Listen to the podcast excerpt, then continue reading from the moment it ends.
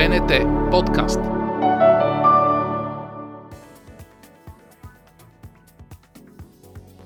Вкусни истории за това как 25 години Българска национална телевизия и аз от Ибачваров сме на екран.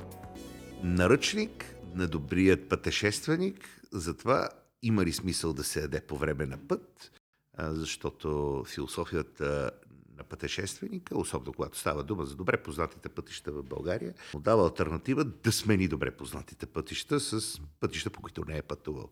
Места, на които не е спирал да яде, въпреки че понякога това е много рисковано. Не случайно е създадена и великата енциклопедия на добрия пътешественик, наречен Алманахът на Мишлен. И в момента всички първенюта, всички батки, притежаващи майбаси и други коли в подобен ценз, пари и всичко останало, твърдат, че на Мишлин ходят редовно и нашите простаци с кари и бири не могат нищо да правят. Просто защото техните баби и лели най-вече и майки са израснали цял живот с трюфел в ръка, защото копаят от градинката и с алманахът на Мишлен, който те редовно са си поръчвали, за да не изтърват някоя нова дестинация. Това е в рамките на шегата, естествено. Пътуването и спирането на определени места е нещо прекрасно. Не е нужно да сте някъде на Лазурния бряг, дамата до вас да е киноактриса, а вие да карате симпатичен кабриолет, тя да бъде с шал и той да се вее някъде зад задните седалки на кабриолета, за да направите едно пътешествие, дори да отидете тук или там, за да похапнете. Като начало бих казал, че почна да се създава нова генерация с заведения около пътищата. Някои стари обекти, дупки, пещери на соца и на постсоца отпаднаха като като места, на които човек да спре и да изяде една чорба, просто защото, може би, собствениците, които на времето са били емблематични, харизматични фигури, били са символ на тези заведения, за съжаление, вече не са между живите. Лично аз не спирам на заведения, които са от масов характер. Да не спомена имена, но и по магистралата е пълно с концепции, които са направили концепция и на магистралата а, просто защото системата за бързо хранене не ме удовлетворява. Или въобще не спирам, ако някъде съм се запътил в другия край на България и минутите тик-такът и имам да отхвърля много километри. От друга страна, много обичам да хапна на уютни места, където храната се приготвя за теб. Ето, магистрала Тракия е едно много популярно място, където има няколко турски еквивалента на човек да спре и крайпътно да похапне. Лично аз не харесвам онзи е, модел, който е по-скоро тираджийски и е до Пазарчик, от едната страна на Пазарджик, посока София. Винаги съм предпочитал да седна в може би малко по-скъпото, но пък доста по-уютно ресторанче, което е преди тунелите. И Зеко. Даже обичам, човек винаги може да ме види там, да се кача на горния етаж, където да ми скарата и да, да похапна. Обикновено, колкото и да ви е странно, винаги изяждам една чорба с леща. Много обичам да ям, особено през месеците, когато са постите, аз винаги ги спазвам, да ям тази чорба от леща. Още човек, когато пътува, добрата супа е част от намеренията му хем да не преяде, хем да, да се сгрее, да се поосвежи и да продължи нататък. Дългите, огромни соври в крайпътни заведения лично мене винаги са ме плашили, защото да си призная, особено с а, така, пресичайки превала на, на 50-та си годишнина, човек ако изпие една бира или половин бира, може дори тя да е безалкохолна, за да спазим всички нормативи на а, безаварийното каране, но чисто физически човек веднага му се доспива. А, това е много опасно, а, защото дрямката на вулана е част от нещата, които трябва да се пазим. А, всъщност, дали човек е пил или не е пил, част от катастрофите стават именно поради тази следобедна умора, когато е часът на безметежието, на следобедната сиеста. Човек трябва много да се пази именно от тези похапвания по време на път. От друга страна има страхотни крайпътни заведения, които не е казвам, че трябва да са изцяло на пътя. Разучаването на тези дестинации е много важно нещо и става с питане.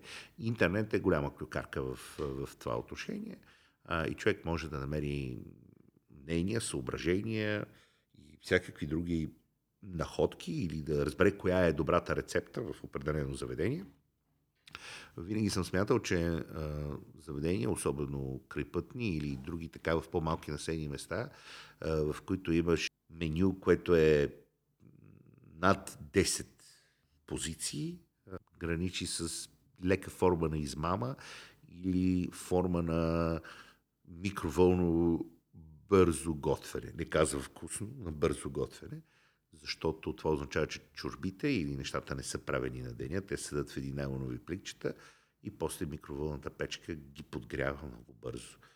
Търсете онези открити кухни, особено когато спрете край заведение, в което виждате, че реално се готвят нещата, че това, което се предлага, не е правено преди време и всеки ден просто да са пренареждани нещата, долните отиват отгоре и така нататък. Колкото по-малко неща има в едни витрини, това означава, че са по-оборотни. Когато има 50 различни артикула, означава, че от тях със сигурност 20 не върват, но те стоят там само и само да поддържат егото на собственика или забележките, които някога са направили определени клиенти. Живата скара винаги е давала резултати. От друга страна, тези лаящи и джахкащи кебабчета, които се продават на скарите, не винаги са най-вкусното нещо сядайки в едно заведение, ако имате някакви съмнения за пресността на храната, винаги си прочуйте сигурни неща. Казал съм, че кашкавал пане винаги ще спаси дори и най-лошият готвач.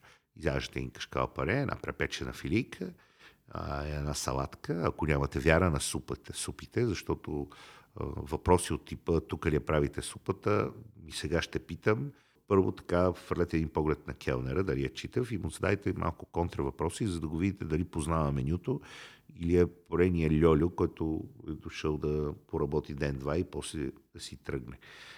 Пържените яйца винаги дават добър резултат. Плюс това е сравнително добра храна а, и човек няма да му се доспи така трагично. Пак казвам, ако заведението не е проверено или не сте били няколко пъти там, за да изведете някоя любима ваша рецепта. Нещо, което би ви посъветвал е да вземете координатите на тези заведения и когато вървите отгоре надолу и България по картата имам предвид и си правите една такава равносметка кога към колко часа ще минете от еди къде си, да се обадите да питате имате ли корбан чорба, правили ли сте прясна ли е, не е ли прясна. И този тип въпроси винаги създават правилната ориентация. Човек има ли смисъл да спре някъде или може да продължи направо, за да не се разочарова от определено място. А, понякога крайпътните заведения са на 2-3 км от главния път, което създава вече много допълнителни емоции. Пак казвам, внимавайте с особено след обедните доспивания. Аз си признавам, че в момента, в който клепачите започнат много да натискат така моите бузи, аз отбивам някъде по, по пътищата и удрям една сладка дрямка, защото това е правилният метод. Случило ми се така да придремам на пътя, което е адски опасно. Така че крепътните заведения крият страхотен чар, крият обаче и леки опасности от храна, която е престояла прекалено дълго в очакване на клиента, който се не спира и не спира, забързан за някъде. Затова през приятели и през интернет научете повече за крайпътните заведения и смятам, че е страхотно да има сайт, в който да се дават, ето една добра идея на път в България, човек да споделя както има система за това да бъдеш предупреден дали в храсите има надупени милиционери, които те дебнат с всякакви радари и други проследяващи устройства, така да има и една будна съвест в крепътните заведения, където да не спирайте там, кебабчетата са им кофти или на друго място супата на Леля Пена от Еди кое си село.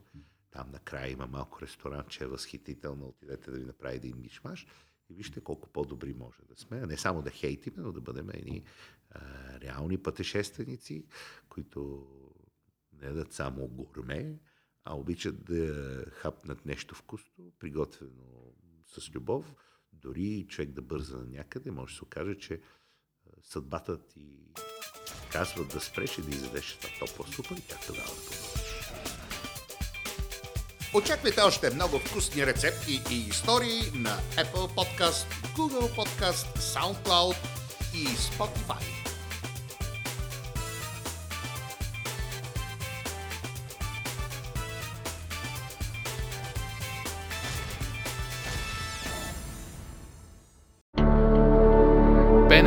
БНТ подкаст.